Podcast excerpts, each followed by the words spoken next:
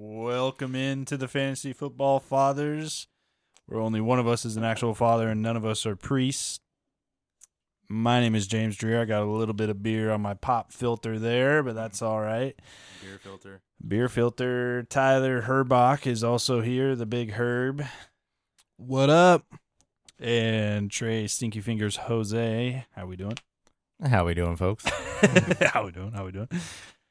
Uh, today, tonight, uh, we have our waiver wire show for you. Uh, we're gonna go into our favorite waiver wire pickups of the week and tell you if you should, you know, go for them, who you should prioritize, uh, if you should spend any fab or not.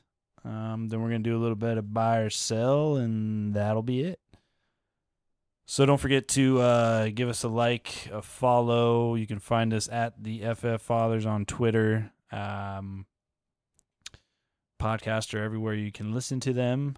Uh, but we post all of our content and links to that Twitter that Twitter account. So make sure you give us a follow. Let us know what you think, uh, if we suck or not. Our, our Twitter needs to get Twitter.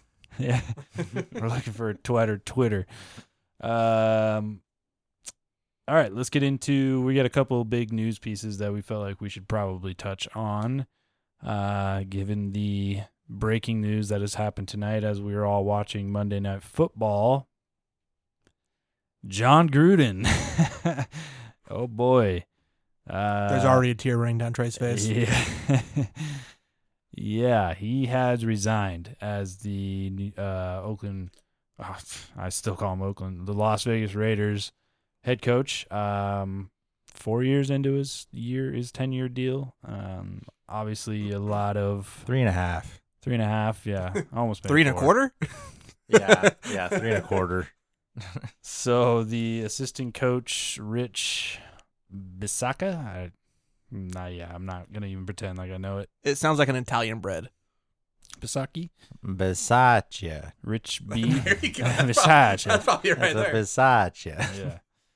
Uh, he's going to be the interim head coach uh, for now. How do you guys feel? I guess we'll kick it over to you, Trey, and you know how how much does this really change or affect the fantasy assets of the Las Vegas Raiders? You know, from a fantasy perspective, obviously from a fan perspective, you're a little there's a lot of emotions running through you right now. It's kind of a weird thing that he did, and but he's also the head coach of your team.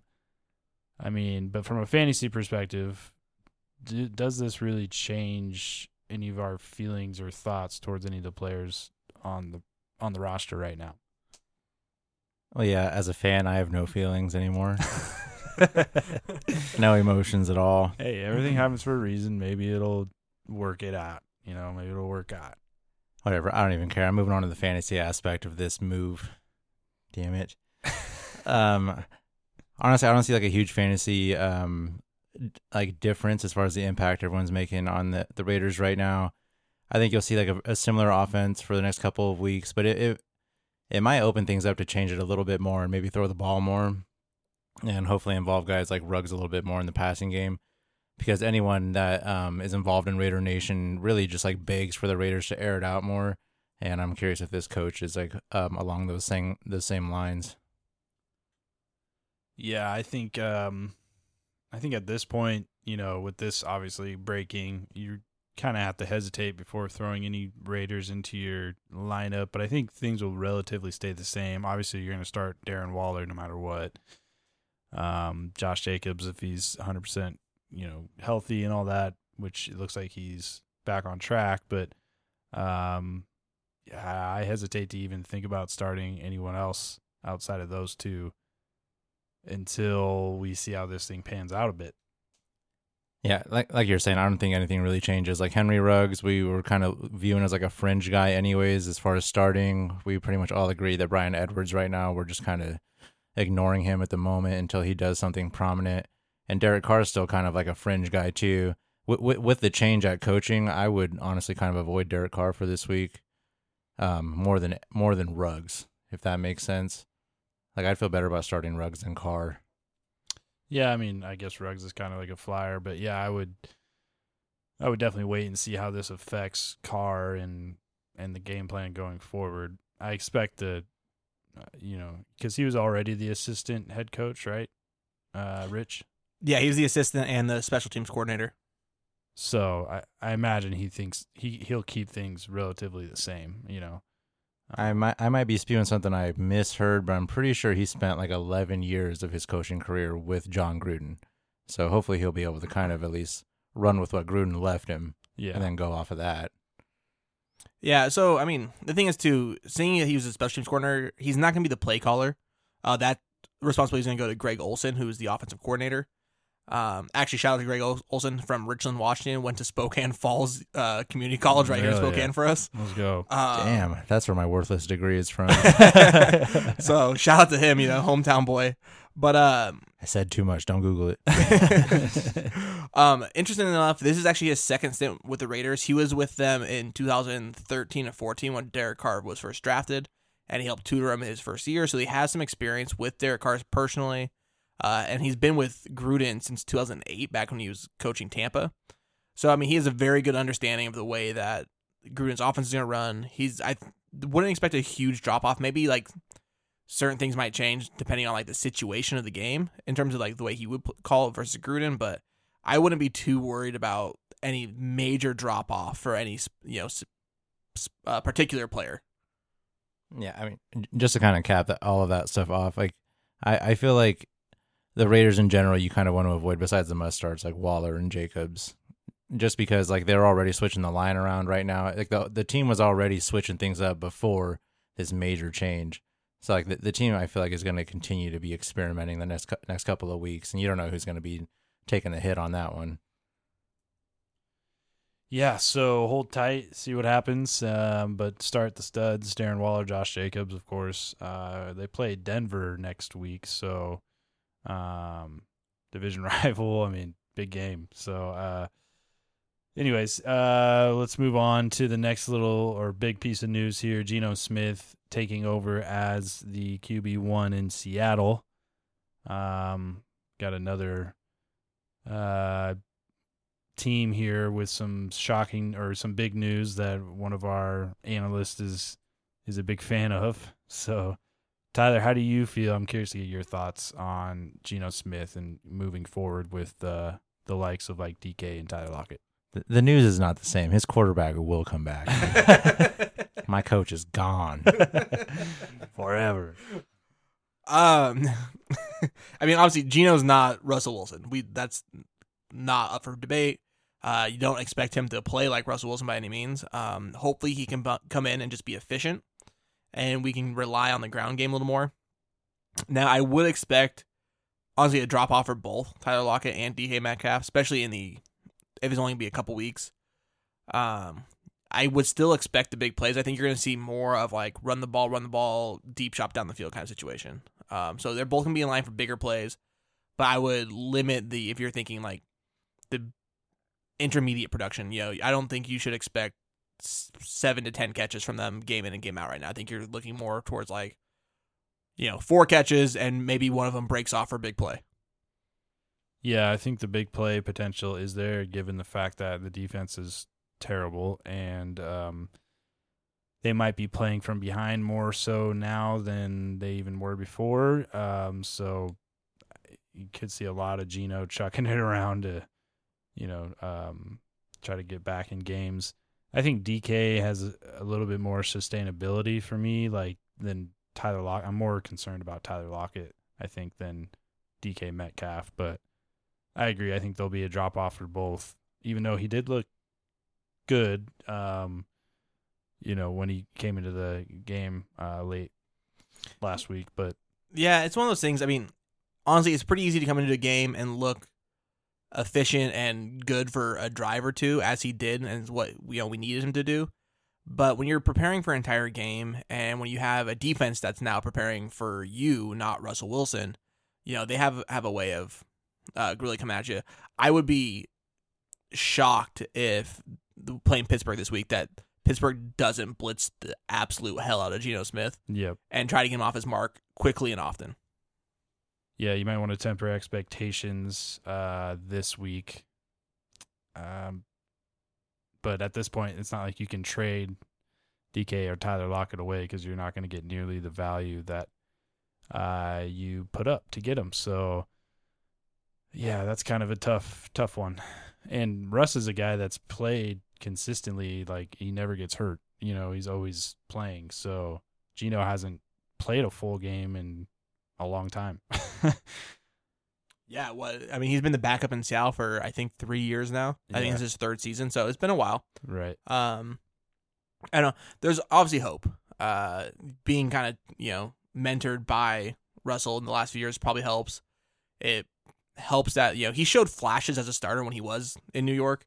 That's one of the things that was really irritating about Geno Smith. If you were a Jets fan, like he showed flashes of like, oh my god, he can be a really good quarterback, and then Yeah. he do, then he turn around and do something really stupid.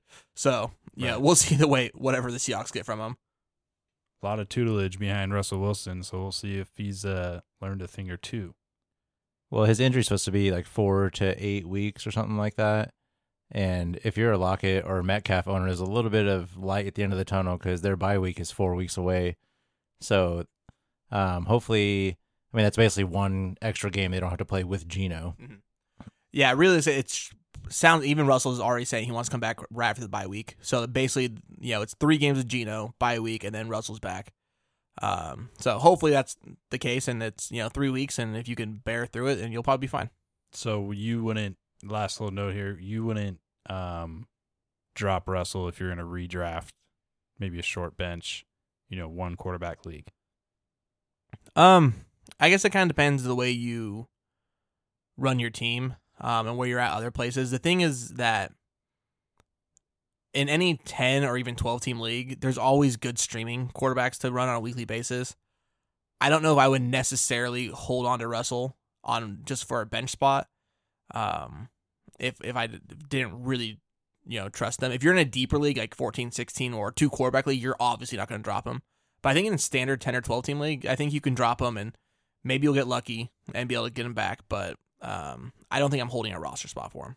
Yeah, I was gonna say maybe just uh, if you're in a standard league, I, personally I would drop him and then just look to pick him up in like two or three weeks if you're that worried about not getting him back, and then just stash him for those extra couple weeks instead of stashing him for five weeks straight. Yeah, I mean, that bye week actually might play into a big factor that you could pick him up on the bye week and stash him just, just for a week. Yeah. Um, that's might be your best option, actually. see what happens. Coming back after the bye week, they play the Packers. So, um, if Jair's still not playing, could be some points there to be had. Um, yeah, I think I think you can safely drop him in those one quarterback, you know, short bench, no IR leagues, uh, redraft leagues. So, Trevor Lawrence. um, That's, that's a good like Trevor Lawrence is a very good streaming Yeah. option. Yeah, he's getting there. No, yeah, Trevor Lawrence and I, you know, we kind of have him on our our waiver list, like guys to mention, and I guess we'll just mention him real quick. He's just running the ball a lot more, more consistently uh, the last three weeks. So if he has that rushing upside to raise his floor a bit, um, definitely a streamable option going forward. It- It's really more of like a tendency thing that I'm seeing with the Jaguars because if you look at his running numbers, it's it's really like pedestrian. It looks normal for a quarterback in the NFL, like six carries, maybe 30 yards. So someone who's like kind of mobile, they get yards when they do scramble, but he's getting touchdowns, and the reason they're doing that is because every time they're in the red zone, they give him at least one like RPO, and he decides to run it pretty much every time. So um, if that continues to be like the trend, that's going to put his floor at like 15 points, which isn't the best, but it's better than nothing if you're trying to stream somebody. Yeah, Well, I mean, honestly, anybody who, if you even played like Pop Warner football, you understand that if you have a quarterback that's mobile and you had one more, then he makes your bar, your ball carrier, you have one extra blocker that the defense now has to account for, and Yeah. that's too many blockers. It just becomes a thing where if you have an athletic quarterback and you can block everybody on the defense side, and it's basically a one-on-one tackle for you know the one guy that doesn't get blocked in the defense, it's a win for the offense almost every time. yeah, I think they're seeing some of the things that you know Josh Allen can do and Herbert and all these guys, and and why not incorporate some of that? He's got a rushing touchdown the last couple weeks, so uh, keep an eye out for that. Actually, just just as you brought up Josh Allen, which is a great analogy. Uh, Mike Vrabel had one of the quotes of the night after because they're looking forward to playing Tennessee next week. Uh, he said that Josh Allen looks like a running back with an elite arm. that hurdle was pretty impressive. Man. It was. So It was impressive. he's just he's a baller. So I yeah, not much else you can say there. Uh, with that, let's move right into our week six waivers. Uh, I think for me, the number one overall waiver priority this week, um, it really kind of depends on what your team needs. I would say it's either Darrel Williams or Kadarius Toney. Uh, but let's start with Darrel Williams. I think he's the top running back to go after this week because Clyde Edwards-Helaire with the MCL is going to miss three to four weeks. Um, and Darrel Williams really has the opportunity to earn a larger role um, even when Clyde is back. So um, I think if your team needs more running back depth, you go after Darrel Williams. If uh, you need wide receiver depth, you go after Kadarius Toney. But Kadarius Toney's also dealing with some injury. We'll talk about that in a second. Um, but yeah, for me, it's Darrel Williams overall. The I think the top priority this week. Oh yeah, if you needed to hear more about that, like Clyde was finally starting to get rolling. He had two straight hundred yard rushing games, which I mean, as we know in the NFL, is says a little bit about the running back, but a lot about the line. So like you put Darrel Williams back there, and hopefully he can produce about the same numbers. So it looks pretty good for him. Yeah, uh, I would definitely prioritize Darrel Williams over Kadarius Toney only because running back is so thin. Um, it's pretty hard to. It's very rare to see a team that's like so thin at receivers versus running back that you would take a receiver over running back in terms of your waiver wires. Um, I mean, obviously it can happen, but regardless, I'm definitely targeting Darrel Williams. Now, here's a question though: Are you guys worried at all about Jerick McKinnon there? No, I'm not really. I think he's had like one rush. or what did he have last week when Clyde went out? I think he wasn't involved at all. I mean, a little bit. I mean, I mean, Clyde also did, didn't go out till the middle of the third quarter, so there Yeah. wasn't a lot of time left. Jerick McKinnon had one rushing attempt for two yards, two targets for two receptions. Right, but I mean, that you also think about the gameplay at that point. They were already down, you know, 18 points. It just didn't pretend well to like running the ball. Um, but Jerick McKinnon does tend to produce when he gets his chances, so that's why I bring it up. Yeah. No, he's definitely there and and could be more involved going forward, but you know, up until last week he definitely he was basically just a special teams guy, so I don't know how much trust they're going to put in him. Yeah, I'm I'm not worried about him. I did look at their depth chart and I saw his name and I was like, "Fuck, he's on the team." but then I thought about it for a second and I was like, "I'm not worried about it." So no. Also, I think, you know, Darrel Williams is going to be a good plug and play right away because they're playing uh, the Washington football team, who's been, um, you know, but top 10. They're top 10 in points allowed to, uh, to put it bluntly, yeah, but they're in the top 10, I think ninth overall in points allowed to running backs so far per game this season. So, um, you know, and that's a pretty good sample. So that's through five weeks. So that's, you know, they're definitely um, showing some weakness um, against running backs. So, um, yeah, I'd be willing to spend a pretty good amount of fab on Darrel Williams, um, especially if you're the Clyde owner, obviously, and don't already have him. honestly, if you were a Clyde owner, hopefully you already had him as your handcuff because he was already taking away most of the goal line carries. Yeah. Um, so hopefully you already have him. You don't have to, you know, make that kind of decision and spend all your fab this week. Uh, but if you do, like, yeah, I would spend a lot. Yeah, I would I would spend a lot if I had Clyde, and I also think Darrel Williams could earn continue to earn more of a role when Clyde gets back. So just because of what Tyler just said. Uh, moving on to our next guy here, Toney in New York. Um, so um, Kadarius Toney's going to avoid his suspension. This was reported by Ian Rapoport of NFL no- Network. Jesus. Um, after he was ejected from Sunday's game for punching um, the Dallas defender. I forget who it was. Uh, but he threw a punch. Um, but he's going to avoid suspension, so that's great. Um, but he's also um, dealing with an injury that he got in that game. Um, it doesn't sound like it's going to be season ending, is what uh, Judge said, which isn't very promising. So this one's written out pretty weird. But the way you say that makes it sound like it happened in court. Wait, what did the judge say?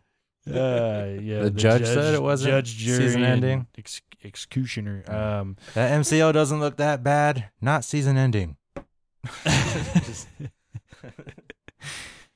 Uh, but it sounds as if Kadarius Toney really could miss Week Six against the Rams. Um, but it, it's not season ending, so this is kind of weird because this is all breaking pretty much tonight.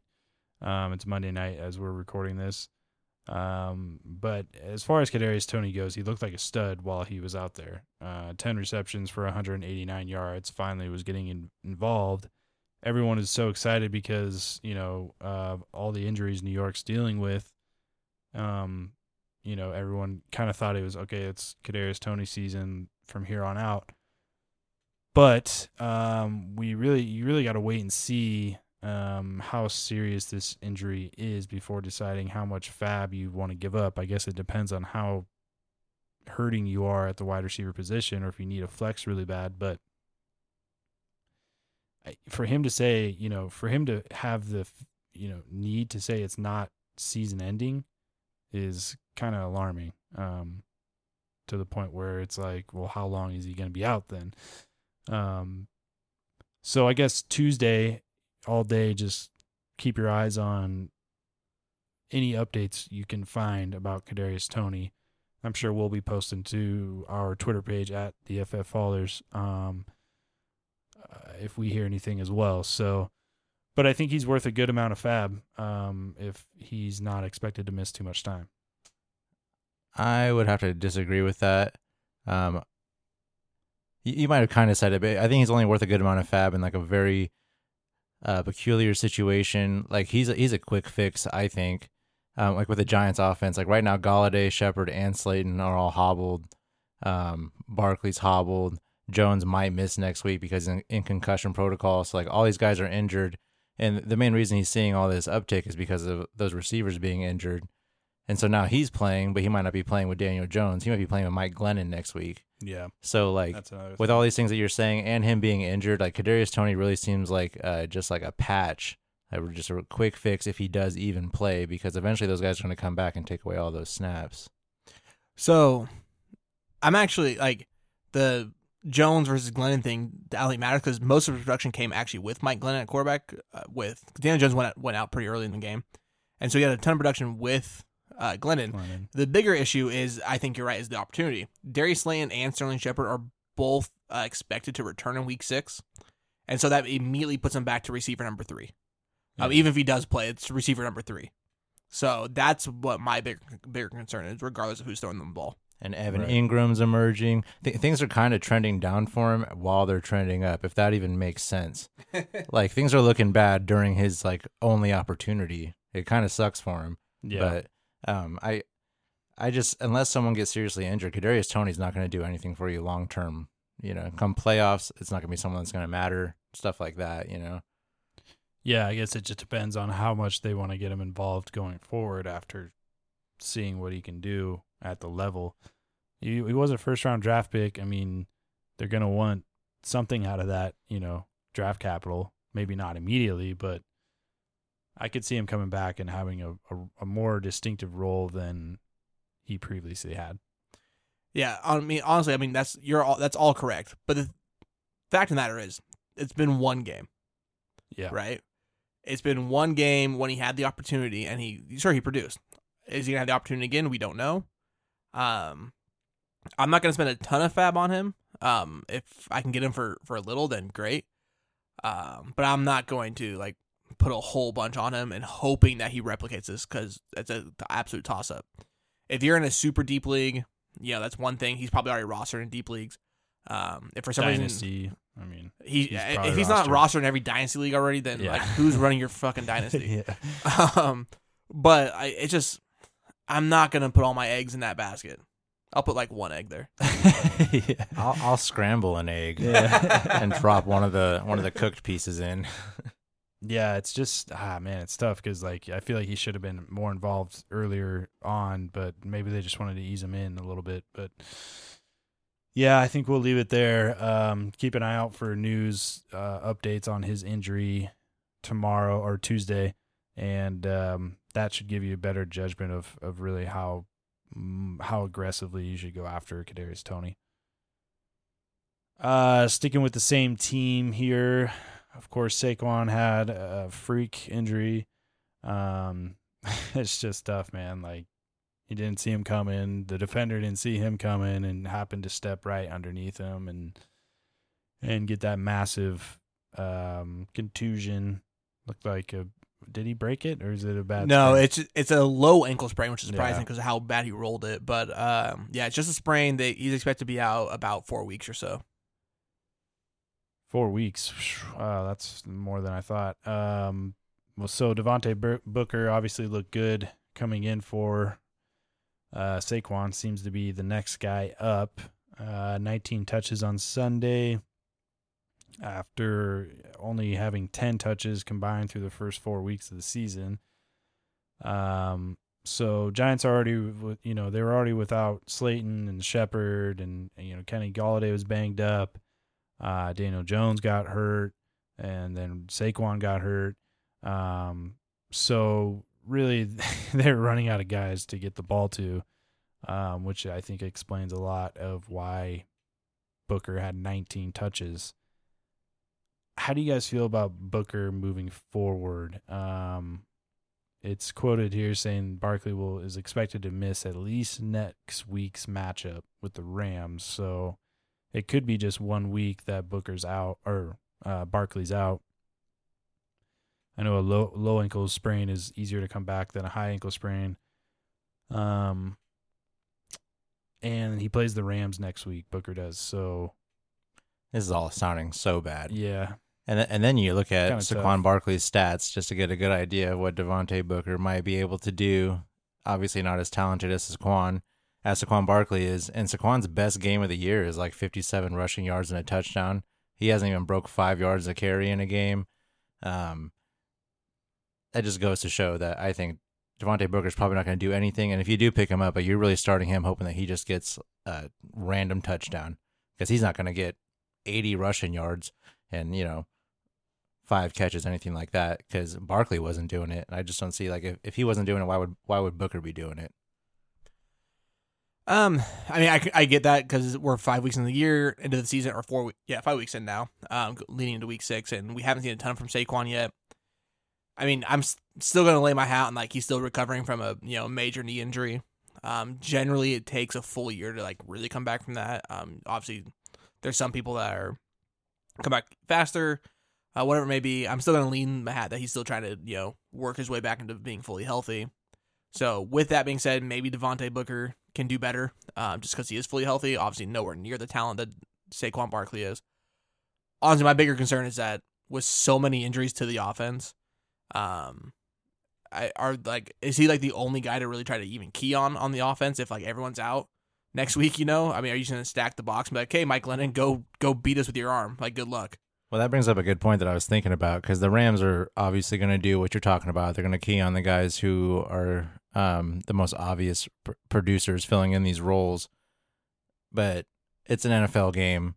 The Giants are going to get yards and hopefully some touchdowns. So, like, I'm just curious which way it's going to go. I don't think it's going to go Devontae Booker's way. It might go Toney's way if he's healthy. Maybe Evan Engram. He's the only one who's still walking around apparently off the off the starting line right? So I mean, maybe they, maybe they key on Engram and Booker, and that opens things up for Toney. I hate to bring this name up again, but maybe Collin Johnson.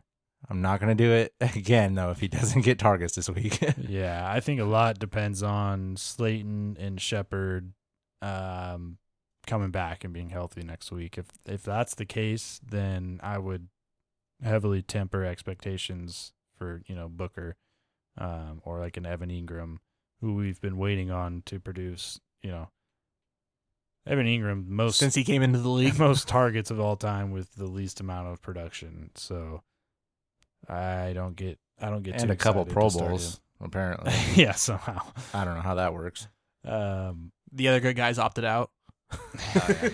And it's fan voting. That's BS. moving on here to our next guy. Don't get me started on the Pro Bowl. Uh, touchy subject there, apparently. Um, Khalil Herbert actually makes the list here, uh, mostly due to how much he was surprisingly used last week. Kind of alarming to people who spent up for Damien Williams. Uh, Herbert played 53 snap, 53% of snaps, while Damien Williams played 48%. Uh, Herbert also outcarried Williams 18 to 16. Uh, Herbert rushed for 75 yards in the game and had one touch inside the 10 yard line, while Williams had three. So it seems to be like Damien Williams is still the probably the top guy to have, given that he seems to be the red zone guy. Uh, but Herbert looked good and might have some value there if uh, Montgomery continues to miss time. I mean, 18 touches, 18 attempts is a lot. um, and he and he produced with it. So how do you guys how do you guys feel about Khalil Herbert? Well, as a David Montgomery manager, I'm bummed that they're finding out that their backups are really good because he's one of the few guys that's getting a bunch of carries still in the backfield. So hopefully he doesn't come back healthy. And they're just like, you know what, we should give these guys the ball more because they've been killing it Right. while you were gone. Honestly, I like Little Herbert a lot though. Um, I'm just really curious if this is like a flash in the pan type of thing. I mean, he is a rookie, so obviously we have many like much more to see out of him. But it's super interesting that they he had more snaps than Damien Williams did.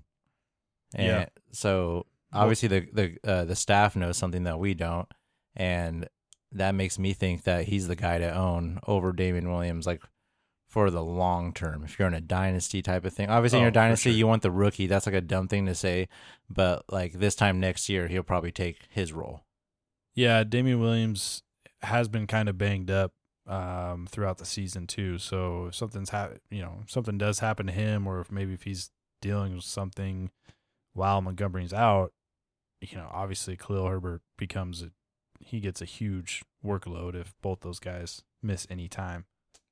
Yeah, I mean, I'm gonna go the opposite of Trey here. I'm still gonna say Damien Williams is the guy to start because he's getting more red zone touches and he's also the pass catcher of the two of them. Oh, yeah, Um, I'm still saying start him. I'm just, I guess I'm talking long term. yeah, I think for the short term this week, uh, I'm taking Williams. Um, Herbert's, I mean, he could it's you know still end up playing more. Who knows what happens? And honestly, as a fellow Herbie, uh, I do just appreciate more Herbies being fantasy relevant. So Khalil Herbert, Khalil Herbert is is has a piece of my heart, as does obviously Herbert in Los Angeles because you know he's just an absolute stud at this point. But Yeah. Uh, We also got Khalil on the defensive side. Raider, Raiders fan, don't want to hear it. All these Khalils, okay? not another Khalil. Sick of it. Um, uh, moving on to our next guy here, Hunter Henry, um, the tight end for the New England Patriots.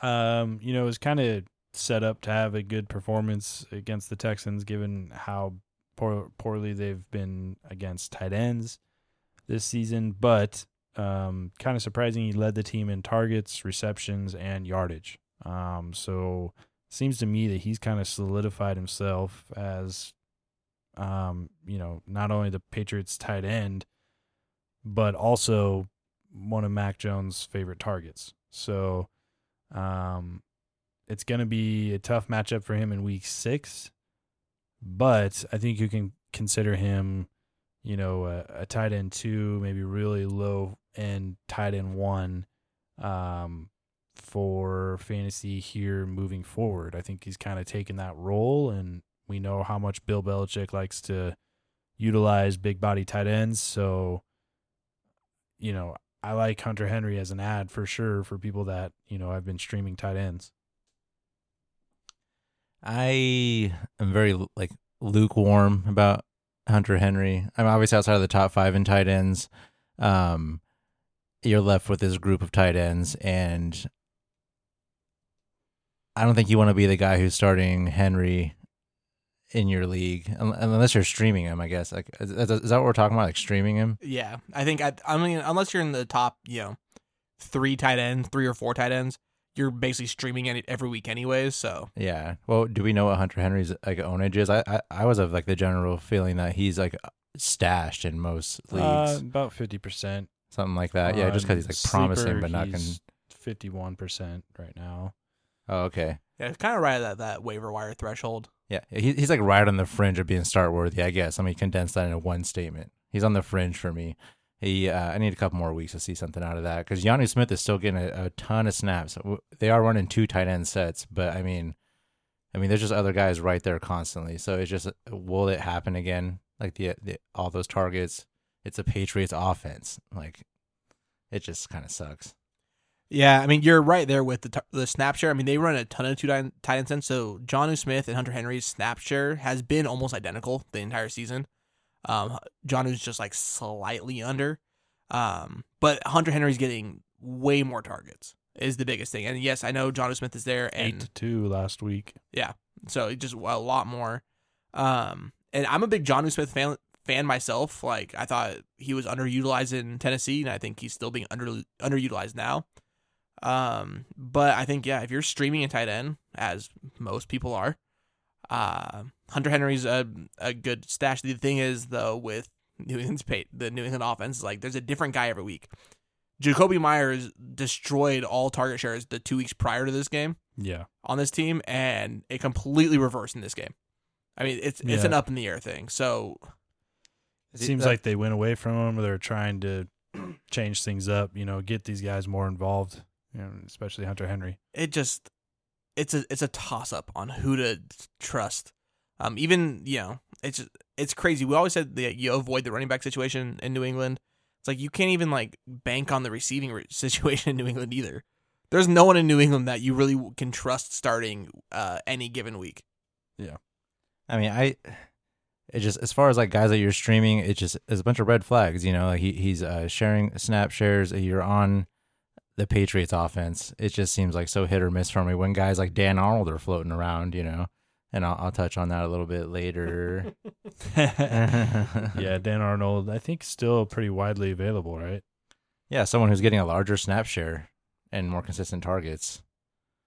Um, His first week with it, let's just dive into Dan Arnold. We might as well. Yeah, is, is that cool with you? Yep. Okay, so Dan Arnold uh, put up a decent stat line last week.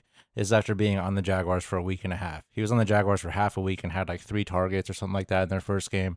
Yeah, not too targets productive. last week, six receptions, sixty-four yards. Yeah, unfortunately, he did have a fumble Had that a he fumble. lost in that game.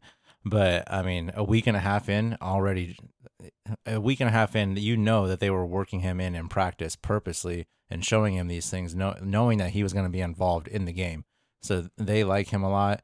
They traded for him for whatever reason, and they're, I think they're going to use him a lot. And I've always said this on the podcast: rookie quarterbacks, tight ends. Yeah, they just refused to use Laviska Shenault for whatever reason. I I don't know what if Laviska took the video of Urban at the bar or what, man. But he they throw Laviska the ball one time and he breaks like four five tackles, goes fifty eight yards, and I can see him. I'm sitting there watching the game. I you can see him. He gets up and the camera's like still on him. He turns around and you can see him yell, "Give me the fucking ball!" Yeah, and, no, I saw the and he said thing. it like multiple times and i was also yelling that at the same exact time no but seriously get him the Well, ball, buy or sell, taking Urban Meyer hostage and making him give Laviska targets. They're like tonight we're going we're doing this thing no Bye. it's, yeah. It's I- only a three thousand mile plane ride. We got this. frustrating well we know where to find him right Well, that that bar in a while. I'm not going to stop recording either. it's all on tape. Uh, another couple tight ends here to bring up. Uh, David Njoku. Uh, I'm. It's hard for me to get excited because you know we've been down this road quite a few times. Um, obviously he had a huge game last week. Uh, most of that due to the big play that he had where he broke a tackle. I think the pass was like a 15 yard pass to him, and he broke his tackle and, and took it to the house. I'm not excited. I I don't. I'm not even. I don't know. Are you guys wasting your time picking up David Njoku? Because I'm. I don't think I am. Um, you know, I mean, I know you said like 71 yard touchdown or whatever it was, you know, 70 yard touchdown, but that was only about half the yardage. So, I mean, he, the rest of the game, he actually still saw six catches for you know 75 ish yards, yeah. which is pretty damn good at, good as a tight end position. Right. The biggest issue is that it's not consistent, and as much talent as he's shown and you know in flashes, he's still this is what we get from him. Um, don't get blinded by the light. Honestly, um, you know this is a he's a big sparkly star right now, and then you're gonna get a little closer and find out it's a train that's gonna run you over. Oh, I'm not. I'm not blinded by the light.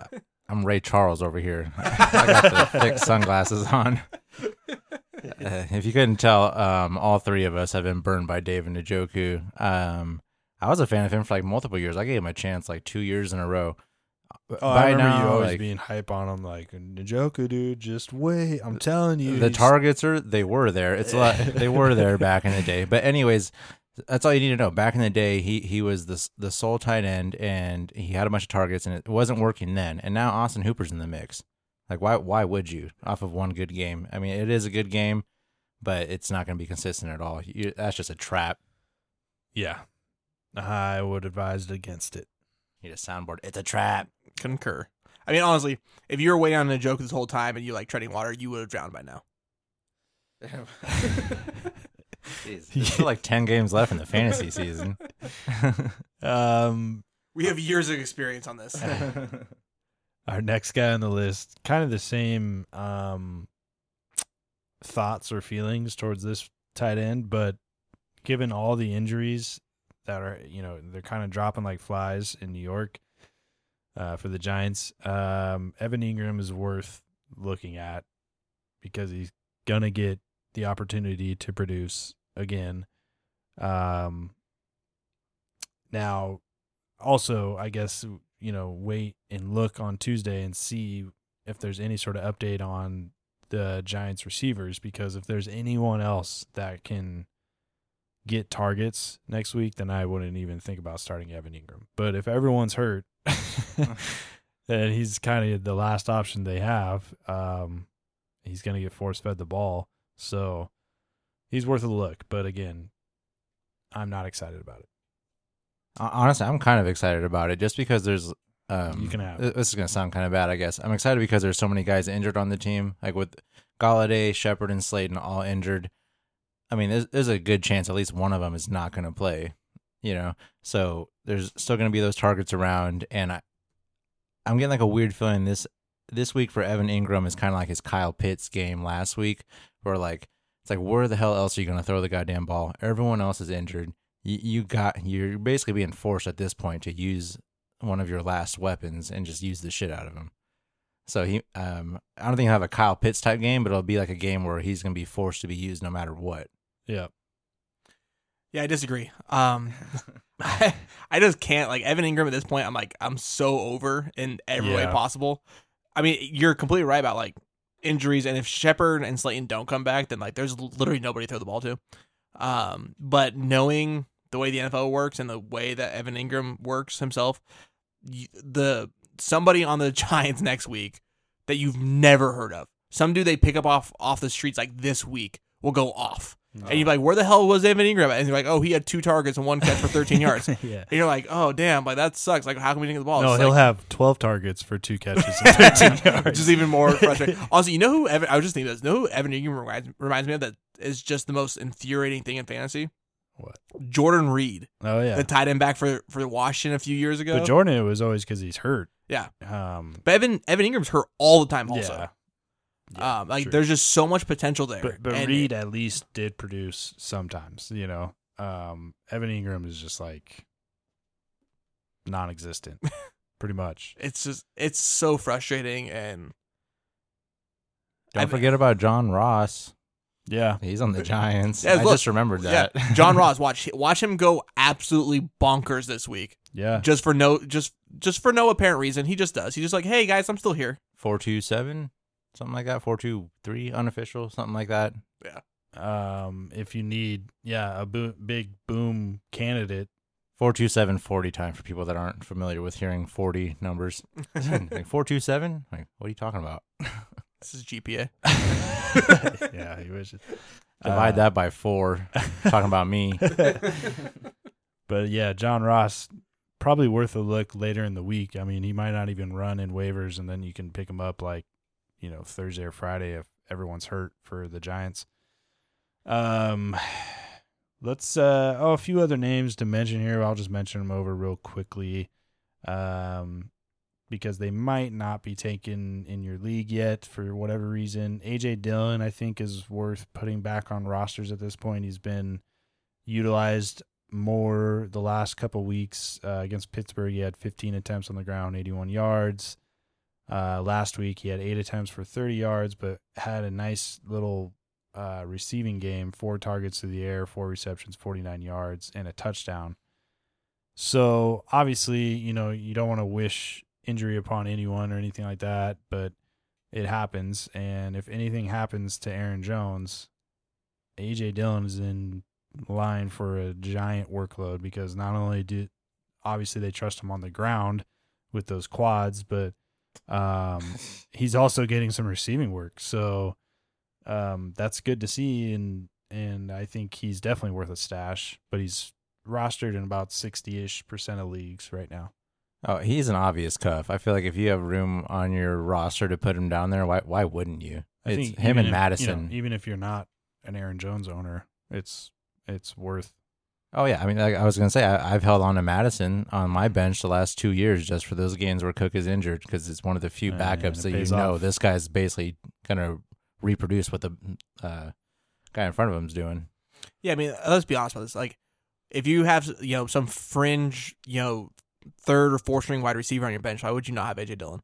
I mean, are you going to take like AJ Dillon or like Cedric Wilson? Right. You know, you're going to take AJ Dillon all all day. Yep. Um, you don't ever really plan on starting either one of them, anyways. Might as well give the guy that might give you some upside in case an injury happens. Would you rather have AJ Dillon or Kadarius Toney off of waivers this week? Oh, Well, I mean, if you're going off of waivers, you're probably more likely to get Toney because Dillon is taken in most leagues. But I mean, if Dillon's available, like get get Dillon. Like, don't- yeah. I mean, unless you're just dying at receiver, but hopefully you have more depth there to be okay. I just wanted to drive that home. You should have Dillon. Um, next guy, Emmanuel Sanders, uh, also owned in 68% of leagues, but Sanders currently is ranked 17th overall compared to Diggs, who's 24th right now um, on receivers or for receivers. Um, so yeah, Sanders is if he's not taken in your league, he's an absolute must add. I would say above everyone we've mentioned. Oh, for sure. I mean, he at this point in the season, he's a must start. yeah, He produces week in and week out. I mean, I s- told you guys before we started recording here. I'll say it again. Josh Allen's evolution as a quarterback, he's becoming such a good quarterback where, and he's spreading the ball around so nicely that it actually decreases Stefon Diggs' value and increases everybody else's value because it's not just the Stefon Diggs show. right. Last year, it seemed like almost every ball was going towards Diggs' way, and now it's just not, um, which isn't a which is a awful thing for fantasy owners. I mean, the Bills probably love it because their uh, offense is even better than it than it ever has been. Yeah. But like having it as a Diggs owner, like you hate this. Yeah, it's pretty tough. I mean, but you can see how much the offense has opened up. It's opened up a ton for you know Zack Moss and Singletary, even obviously Dawson Knox, who we talked about last week. I mean, Da- number two tight end in fantasy now, Yeah, Dawson Knox, who wasn't drafted in probably you know ninety percent of leagues. who obviously is a must add if he's not. He should have been already taken in the last couple of weeks, but for some reason, if he's not, yeah, pick him up. Uh, Michael Carter, 66% of leagues. Um, he kind of separated himself a little bit in the backfield this last week. But obviously, the offense as a whole just needs to improve if you're going to ever see a ton of value out of Michael Carter. But a name worth looking at and monitoring. Um, again, also Trevor Lawrence. Uh, last three weeks, he's had six, eight, and seven rushing attempts uh, with a rushing touchdown in the last two weeks. So the floor is increasing for Lawrence. I mean, even without the touchdowns, it sounds dumb, but that extra 30 rushing yards, that extra three points every week, man, that that's a big deal. It really is. It's a huge deal, especially with so many running backs being or running backs, quarterbacks being able to run the ball now. You you know, you you almost need a, a quarterback that has some sort of mobility to uh, compete in fantasy. Honestly, like this, like For the last couple, like yeah, last couple years with fantasy, I'm of the mindset that it, if you don't have a quarterback with some sort of rushing upside to add points fantasy wise, you're you have no chance to win the fantasy championship in whatever league that you're in. You you have to have someone who has that rushing upside because that's when you're pushing up in that 30 to 40 point range, getting like buku points, winning leagues. Uh, shout out to Josh Allen in my championship last year. You know, I mean, honestly, that that's so Quick true at this point. It's becoming. I mean, it almost every running back coming or running back, almost every quarterback in the league is coming in as uh, that has capability of running. right. For anyone that's good, you know, the only people that I think you can mark as like real asterisks in this are uh, Tom Brady and Aaron Rodgers. Yeah, the two old guys.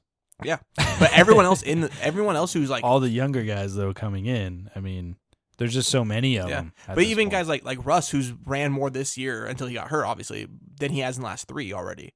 You know, so like you're seeing just like the running capability of quarterbacks be a bigger difference now than I think it ever has been, just because it's more widely available for for quarterbacks. see Jalen Hurts. Yeah, well, and I think Come a lot on. of that has to do with how quickly young rookie quarterbacks are being put into starting roles as well. You know, um, so usually in their first year, their second year, like their legs are still a great asset, right? Because they haven't gone through ten years of NFL football yet.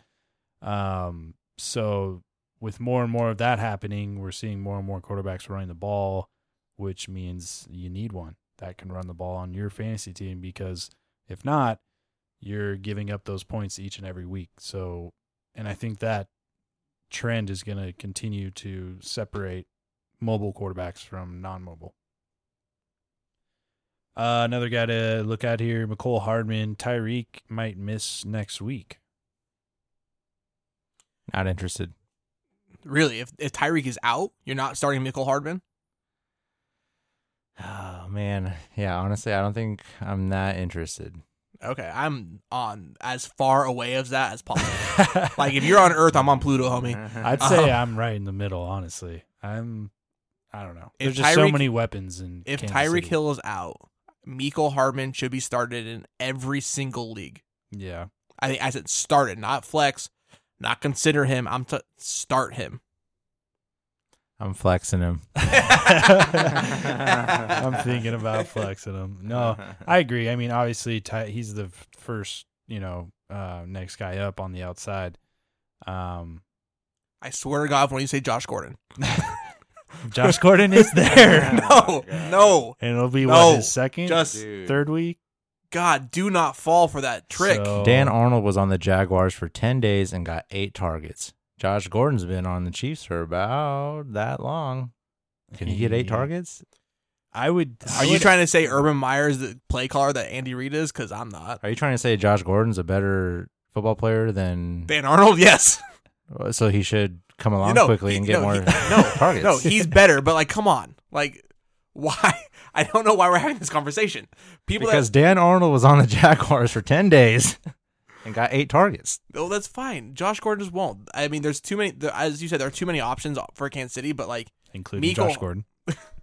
Mecole Hardman's specifically going to take like everything that Tyreek got in this offense. Mecole Hardman will immediately replace. He's not going to be as good, but he's still a must start. Yeah, I think you can definitely say he's a must start confidently. Um, it just worries me because they you tricked me. I fuck. you used as, as like, yeah, Josh Gordon's better. I was like, but that goes against my point. you had me all twisted.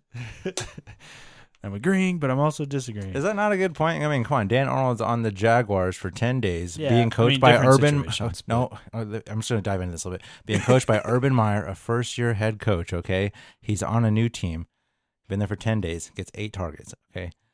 Got Josh Gordon, veteran receiver, going to Andy Reid, one of the best coaches of all time. Tyreek out. And after the same amount of time, would he not be as adjusted as Dan Arnold was with the Jaguars? I'm really reaching, but I mean, you got to see what I'm saying. The only difference that Dan Arnold has played football in the last five years, and Yeah. Josh Gordon essentially hasn't. Yeah, I mean, I think they will look to get him involved if Tyreek's out, but I wouldn't. I wouldn't be. I'm definitely not on the you know side of Tyler where it's like I'm all in on Mecole Hardman. I would definitely consider other options before just throwing him in there, but um, I'm also not like Josh Gordon's going to get eight targets. I don't think he gets that next week.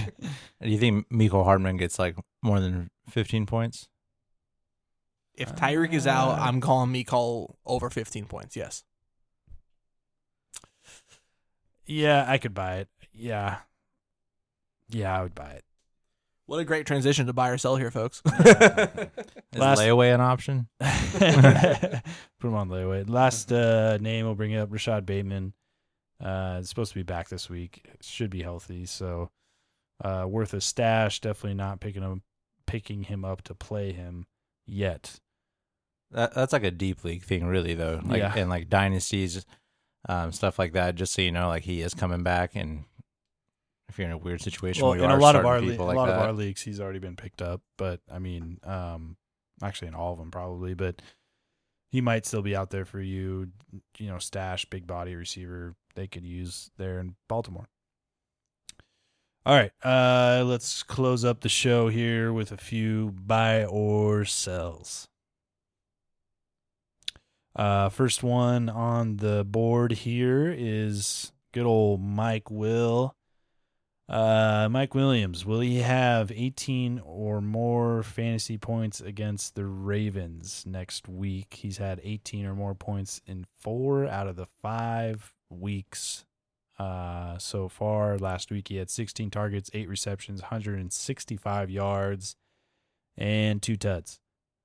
So, um, buy or sell 18 or more fantasy points next week against the Ravens. man, I'm gonna sell it. I do like him a lot. I just don't think he's gonna get like 18 plus.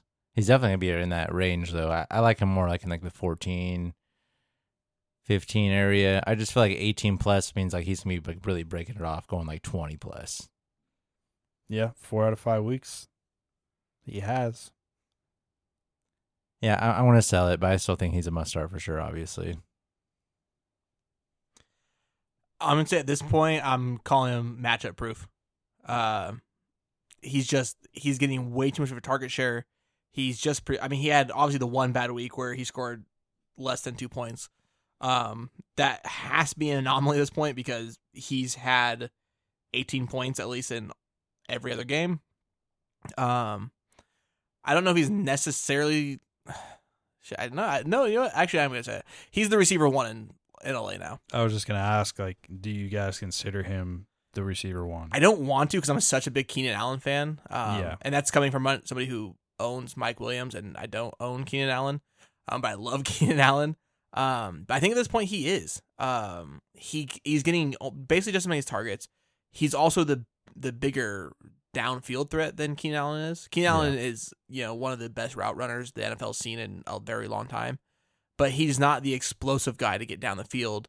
Or and he's also not you know six foot four and can jump over the moon to catch a ball. Right, and Herbert has the ability to make those plays, get it downfield, obviously with a big arm, but also move around and scramble and create extra time for Mike Williams to get open downfield and make those explosive plays. Yeah. So with all that said, I'm buying more than 18 points this week. I will. It's not a good ma- it's it's a tough matchup, but I'm still going to buy it. I'm gonna sell it on the behalf that I convinced you. that Trey convinced me. Yeah, no, I think it'll be. Uh, it's t- that's honestly, it's like hard to sell, but yeah, I'm gonna sell it. I just think the Ravens are a tough matchup, and they're gonna have to spread the ball around a little bit more than they did last week. Well, you price are right at this I buy don't or feel sell. good about it at all. Yeah, yeah, you're like right at 18. That's like right, Yeah. right on the cusp. We're like that's a little too much. I don't know. I mean, obviously you're you're must he's a must start, but I'm gonna sell, just for yeah, I'm gonna sell. Uh, moving on to our next one here, James Robinson, twenty plus fantasy points um, next week. Uh, he's had twenty plus in the last three weeks, and he plays Miami next week. And Miami's given up the second most points uh, to the running back position per game at twenty five. Um, we also had a beat reporter that uh, quoted Urban saying he didn't realize Robinson had half the number of touches in the second half compared to the first. So I don't, you know, if you guys watch the game, Robinson was having a dominant half, like playing really, really well. Um, and then they just started giving the ball to Carlos Hyde in the second half, and no one knows why. Um, Does Does Urban Meyer realize he's a coach in the NFL? I don't, I don't, like, I don't know like, what planet this What guy's is this on. guy doing? Like, we you didn't realize? Like what? Yeah. Like, dude, you have guys on. You have like a, a dozen guys on the sideline that that's their entire job is Right. keeping track of stats. And like, hey, did you realize that you know James Robinson's only been on the field for like ten plays in the second half? Yeah, and he- Oh, he what? No way. Like, what the hell are you talking bad. I was thinking about my Ohio ho.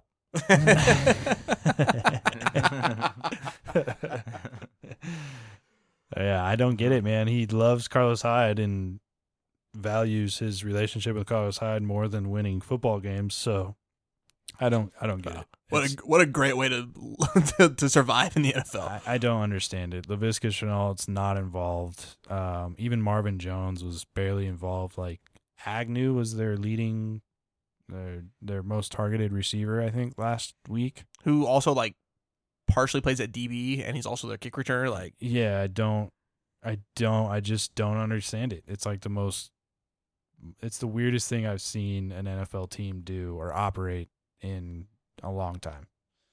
Well, you guys lead me into that like perfectly. I want to buy it just because like the the only thing you really know about his offense is like at least it seems like he's realizing that you have to use James Robinson to win games and be competitive. And the last three games, he's been a lot more productive than he has in, in the beginning of the season. And I, I just feel like they got to keep riding that, and that's what they're going to keep doing. Uh, well, that quote is a little disconcerting, honestly, but hopefully he'll just have killer first halves, I guess. I mean, honestly, I'm gonna buy it also because like he clearly is the best weapon on this team. Um, thank God that it doesn't matter that he has an incompetent coach, but uh, you know, if Meyer pulls his head out of his ass or out of that girl's ass, um, you know, maybe James Robinson gets even better. man. but uh, but you know, we'll see what happens. But yeah, I'm gonna buy it. Honestly, James, he's just he's too talented at this point. Like the fact he went undrafted is crazy. yeah, Um, he clearly he's good, man. he just is like the dude's a gamer. Yeah, I'm gonna buy it too, and mostly for the fact that he's that they're playing Miami, um, and they've been terrible against the run, terrible against running backs. Um, so yeah, I'm gonna buy it, but not because I think Urban's gonna wake up and and maybe start running this team as it should be ran. But um, I'm gonna buy it just based off his talent and the fact they're playing Miami. Um, next buyer sell here, Stefon Diggs, 15 or more fantasy points next week against the Titans. Uh, Stefon hasn't gotten more than 14 points, fantasy points in any game yet this year. Um, we were talking about them a little earlier, but the Titans are the last, are last in the league in points given up to receivers. They're giving up 32.7 points a week to the wide receiver position. I'm gonna buy it. I'm just gonna go right to it and say I'm gonna buy it. Why? I know it's uh, probably off the cuff or against what most people would say, but I just think that um, if there's gonna be a week where Stefon Diggs goes goes off, it's gonna be the Titans. And I know you know Josh Allen is spreading the ball around a lot, but I think at some point um, they really look to to get Stefon going in a big way, and I think going against the worst team against the pass um, so far this year is a good week to get it going. So I'm gonna buy 15 or more fantasy points for Stefon Diggs. I have to agree. Um, I, I, it's crazy that you know he's producing so little um, compared to what he did last year, and compared to what a number one receiver would do, um, it's not like I, I don't. It's hard to say. I think it's just the this Bills offense is so electric right now. I mean, everybody is getting points. Um, I mean, they're destroying teams right now. They just you know killed Kansas City, which Kansas City doesn't have a very good defense, but like it just. I mean, they're just exploiting everybody. Um, but I think I'm gonna buy it too. This is just seems like it's gonna be a game. The the the get right for Stefon Diggs game. Um, I just maybe it's a gut feeling. The matchup's obviously great. Um, but eventually we have to re- like their Bills offense are gonna is gonna realize like oh he's still the best our best weapon. You know, it's not Emmanuel Sanders, it's not Dawson Knox, it's not Zack Moss or Devin Single. It's it's Stefon Diggs. So Yeah. they got to get him the ball more. They have to realize this. Well, and, and he's had 10 plus targets in three out of the last five weeks.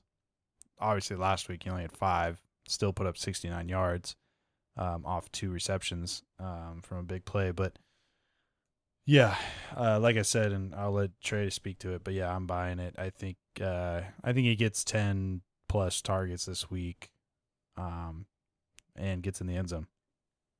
Oh, yeah, I'm totally buying it. You pretty much hit the head on the nail. Like the targets are there. It's just a matter of like um the touchdowns coming really.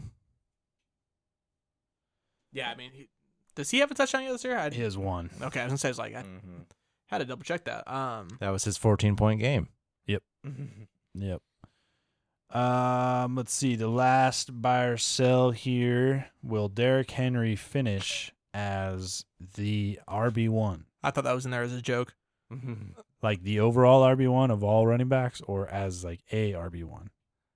No, as like No, the RB one of the NFL at the end of the Okay. season. I'm curious if you Oh, guys think like rest he of can, year. if he can make it to the rest of the year Gotcha. with this production, or if you think someone else for whatever reason is going to be better than Derrick Henry fantasy point wise. barring injury, I think he for sure finished. Like, it's just it's what he's doing doesn't make sense anymore. Like, I know he's like non-human in terms of like his size and speed, because no one should be like six foot four and two hundred fifty pounds and then like runs a four four and just like outruns DBs. It's crazy. Yeah, he's a freak. Um, but like, you would think that he would slow down after the insane amount of carries he's had for the you know last three years, but he just he isn't. yeah. And not to mention, like, defenses are stacking the box against him. Like, more than 50% of his carries are going against the box. And yet he already has five touchdowns against stacked boxes this year. Yeah. He had 12 all of last year, which which led the NFL. And they're five weeks in, has five of them. It, it doesn't make sense. It's insane. And obviously, I mean, the passing game has been struggling in Tennessee, and it doesn't matter. seem to matter. Don't matter. So I would, I mean, I would buy. Yeah, if we're going rest a year, I thought we were doing next week, but rest a year, uh, I would buy him finishing as RB one.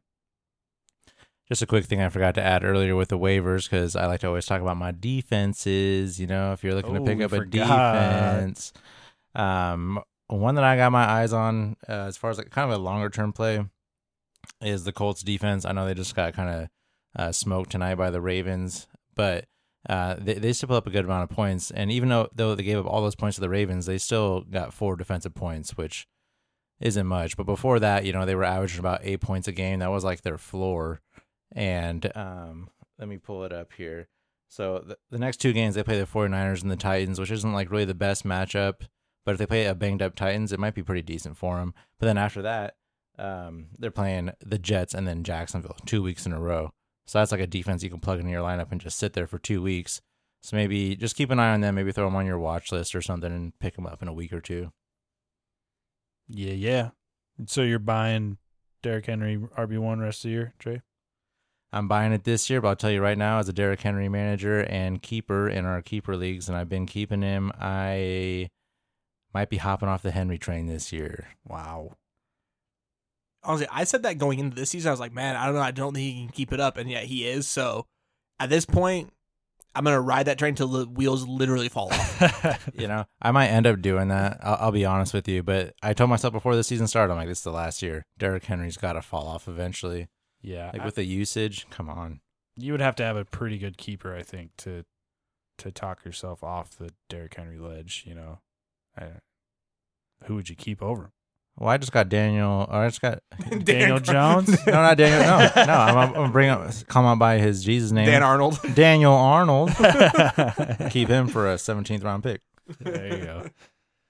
All righty. Well, that's going to wrap up our waiver wire show this week. Um, make sure you give us a follow, like, click the bell, or whatever you got to do, right? Notifications. I'm supposed to say all that. Um, Figure out a way to see us in a couple days. yeah. You know how to do things on the internet and We will be things. posting a. You guys both just sounded so old. you know, you know that that internet thing that you guys that y'all do out there. on the, one of them interwebs, you can catch us. We're riding the wave, the internet waves. Um, no, but in all seriousness, at the FF Fathers on Twitter, um, we will be posting a matchup episode uh, Thursday morning. So we'll go through all our matchups, start sits, starts of the week. Um, yeah, and that'll do it. So take her easy, and thanks for listening. Deuces. Have a good one, folks. Shout out to Raider Nation. RIP.